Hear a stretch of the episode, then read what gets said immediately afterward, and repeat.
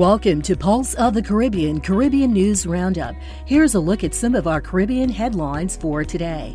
Barbados, Antigua, and Grenada to be venues for England T20 International and Test tours to West Indies. Nigerian couple on the run for duping thousands of investors by Antigua and Barbuda citizenship.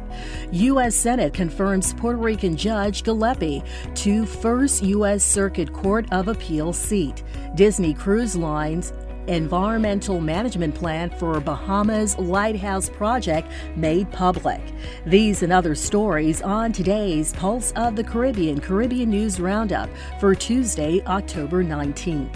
We start our report with a big announcement from Cricket West Indies. Stabroek News reports that Barbados will host a majority of matches in the next year's England's T20 International and Test tours of the West Indies, with Antigua and Grenada set to be the venues for the remaining games in Cricket West Indies' most lucrative home tour. Cricket West Indies announced a match schedule and venues for the tour in January to March 2022 in a statement yesterday. Fully vaccinated fans will be allowed at the Kensington Oval in Barbados, where the first ever five matches of T20 International Series between the two teams will be played, and the Sir Vivian Richards Stadium in Antigua, which will host a warm up match and the first test. The second test will be played at Kensington Oval, while the final match is set for the National Cricket Stadium in Grenada. We are delighted to be able to confirm the venues for this extended West Indies versus England T20 International and Test Series. The history and rivalry between the two teams create great anticipation for fans here in the Caribbean and around the world. These fixtures are a part of a bumper year of international home cricket running from January to August in the Caribbean. Cricket West Indies CEO Johnny Graves said. The T20 International Series would be played across a nine day period from January 22nd to 30th, 2022, including two consecutive weekends of back to back T20 international cricket.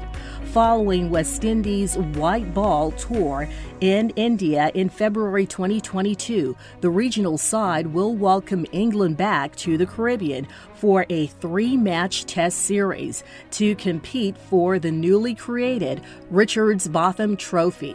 Cricket West Indies said the trophy honors two legends of cricket, Sir Vivian Richards and Lord Ian Botham, whose friendship and on the field heroics became synonymous with their respective teams' greatest test match moments.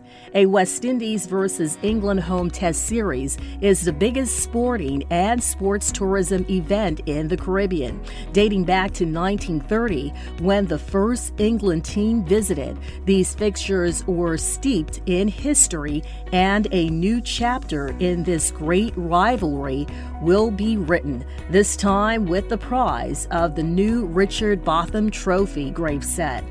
This much anticipated test series will start at the Sir Vivian Richards Stadium on March 8, 2022, before moving to the Kensington Oval for the second test match starting on March 16. The third match test will bowl off on March 24th in Grenada. The Test Series is a key fixture in both teams. International Cricket Council World Test Championship schedule, which will determine the best Test match cricket teams in the world by 2023. The Test Series will be broadcast exclusively live on BT Sports in the UK, as well as with Cricket West Indies exclusive broadcast partners in key territories around the world. People's Gazette reports that Mamise and Elizabeth Ajitumobi, the Nigerian couple on the run for duping thousands of investors. To the tune of 22 billion Nigeria naira have obtained citizenship from the Caribbean islands of Antigua and Barbuda. Antigua and Barbuda passport of the couple and their minor children surface online hours after reports emerged that they had fled Nigeria after their Ponzi scheme, Image Global Solutions Limited, collapsed, leaving thousands of investors stranded. The passports also showed that the couple had planned their disappearance months in advance to avoid suspicion amongst investors. It was not immediately clear how the passports surfaced online, but journalist Jackson Ude appeared to be the first to post them on Twitter, where People's Gazette learned of the development. The countries offer layers of passport for sale at prices that range from moderate to exorbitant, selling between 38,000 to 261,000 at St. Lucia, the Commonwealth of Dominica, Dominican Republic, St. Kitts and Nevis, Antigua and Barbuda, amongst other islands. Federal crime suspects like former Nigerian minister Diezani Alison Madueke and another fleeing couple, Gloria Osai and Muyiwa Folorunsho, have purchased passports in the Caribbean to circumvent judicial consequences of their alleged fraud. Image Global, a micro lending service to small and medium businesses, offered 22% as interest on loans received and 10% returns to investors. Several victims on social media detailed how they lost between low five figures to as high as 500 million naira. Reuters reports that the U.S. Senate on Monday voted to confirm Gustave Gelpi to serve on the first U.S. Circuit Court of Appeals, clearing the way for him to become the second Puerto Rican to ever sit on the Boston based appellate court that hears cases from the territory. The Democratic controlled Senate voted 51 to 42 to elevate the Puerto Rican federal district court judge to a seat on the First Circuit, despite Republican objections to his criticism of the U.S. Supreme Court's insular cases from the 1900s.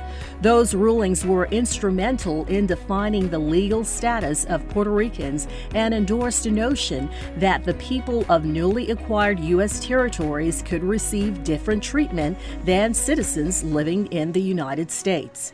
Gelpi 55 has said that those rulings had racist underpinnings and has written critically of them. One ruling said the territories were inhabited by alien races differing from us in religion, customs, laws, methods of taxation, and modes of thought. During the Senate Judiciary Committee in July, Senator Chuck Grassley of Iowa, the panel's ranking Republican, criticized Gelpi for taking the remarkable step of calling the Supreme Court cases wrongly decided and calling for their overturning.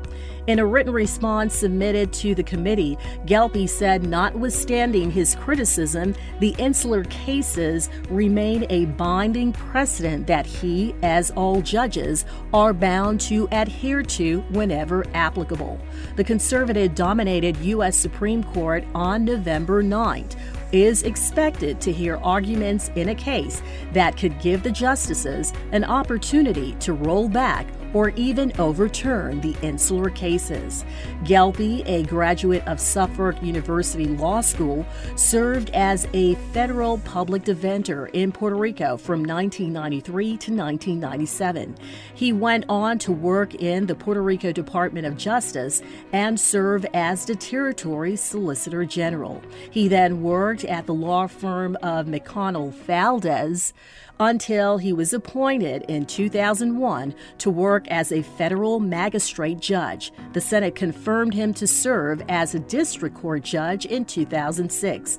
Gelpi is the sixth of U.S. President Joe Biden's 13 appellate nominees to win U.S. Senate confirmation so far. President Biden has been seeking to use his nominations to bring greater personal and professional diversity to the bench. The Nassau Guardian reports that Disney Cruise Lines has made its environmental management plan for its Lighthouse Point cruise development public after it was submitted to the Bahamian Department of Environmental Planning and Protection, the company revealed in a notice. Disney Cruise Lines is awaiting government approval of its environmental management plan and environmental impact assessment to begin construction on the $400 million project, which is expected to create 150 permanent jobs for Bahamians once completed. Disney awarded the main construction contract to American Bridge Bahamas Limited earlier this year. The environmental management plan states that before construction begins, mitigation for the hard bottom habitats directly impacted by the proposed development will focus on transplanting certain coral species. A baseline coral disease and bleaching survey will be conducted prior to any coral relocation. If stony coral tissue loss disease is observed, Disney will work with the Bahamian Department of Environmental Planning and Protection on addressing any issues related to the disease and will coordinate with the Environmental Department prior to taking any action, the over 400 documents stated. Coral exceeding 10 centimeters in diameter within any area of impact will be relocated to a similar matched habitat in the Lighthouse Point vicinity. Species will be strategically grouped to account for maximum reproductive success while minimizing potential disease spread.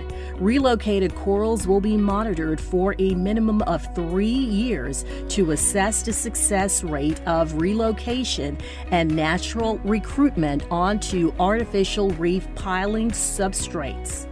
Disney has maintained that the project will only move forward in an environmentally sound way. It calls for an open trestle pier and marina that do not require dredging open air buildings, walking paths, and a new public roadway and service roads.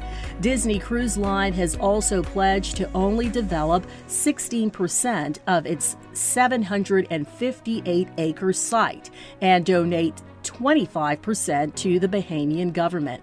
Nonetheless, local environmental groups continue to push against the project. Last week, Bahamian Executive Director of Re-Earth, Sam Duncan, sent a letter to the newly appointed Bahamian Minister of the Environment and Natural Resources, Vaughn Miller, urging him to meet with environmentalists and undertake a formal reconsideration of the proposed Disney project at Lighthouse Point, including requiring Disney Cruise Lines to supplement its environmental impact assessment with additional analyses and consultations. The Environmental Management Plan, which was just posted on the Lighthouse Point Bahamas website states that Disney Cruise Lines will make every effort to ensure that the impact of construction on water quality in the ship berthing area and adjacent waters of the site will be short term and limited by using site specific controls and turbidity measures. And finally, CARICOM and Chile agrees to further strengthening their technical cooperation. Representatives of the CARICOM Secretariat and the Chilean Agency for International Cooperation discussed the ongoing CARICOM Chile Technical Cooperation Program at a recent meeting at the Secretariat's headquarters in Georgetown, Guyana. The meeting agreed to continue with the existing overarching CARICOM Chile Cooperation framework with more effective and direct interactions between the parties. Both sides also agreed to a program of activities over the next year, including the midterm review of the CARICOM Chile Technical Cooperation and the convening of the third meeting of the CARICOM Chile Joint Commission. A draft MOU called human capital formation projects was presented by the Chilean delegation for consideration. An invitation was extended to the CARICOM Secretary General to make an official visit to Chile. The meeting also discussed possible new areas of cooperation, including a trilateral cooperation program among CARICOM, Chile, and Costa Rica. Ambassador Colin Granderson, Assistant Secretary General for Foreign and Community Relations, led a delegation from the Caribbean Community CARICOM Secretariat.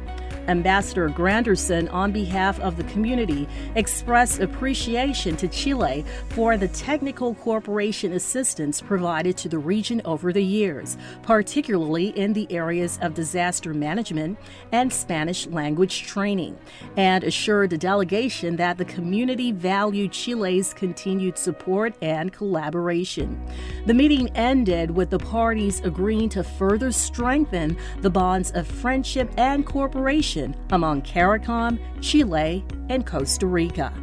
This has been your Pulse of the Caribbean Caribbean News Roundup for Tuesday, October 19th. I'm Keisha Wallace. For more Caribbean news stories and information, visit us online at pulseofthecaribbean.com and follow us on Facebook.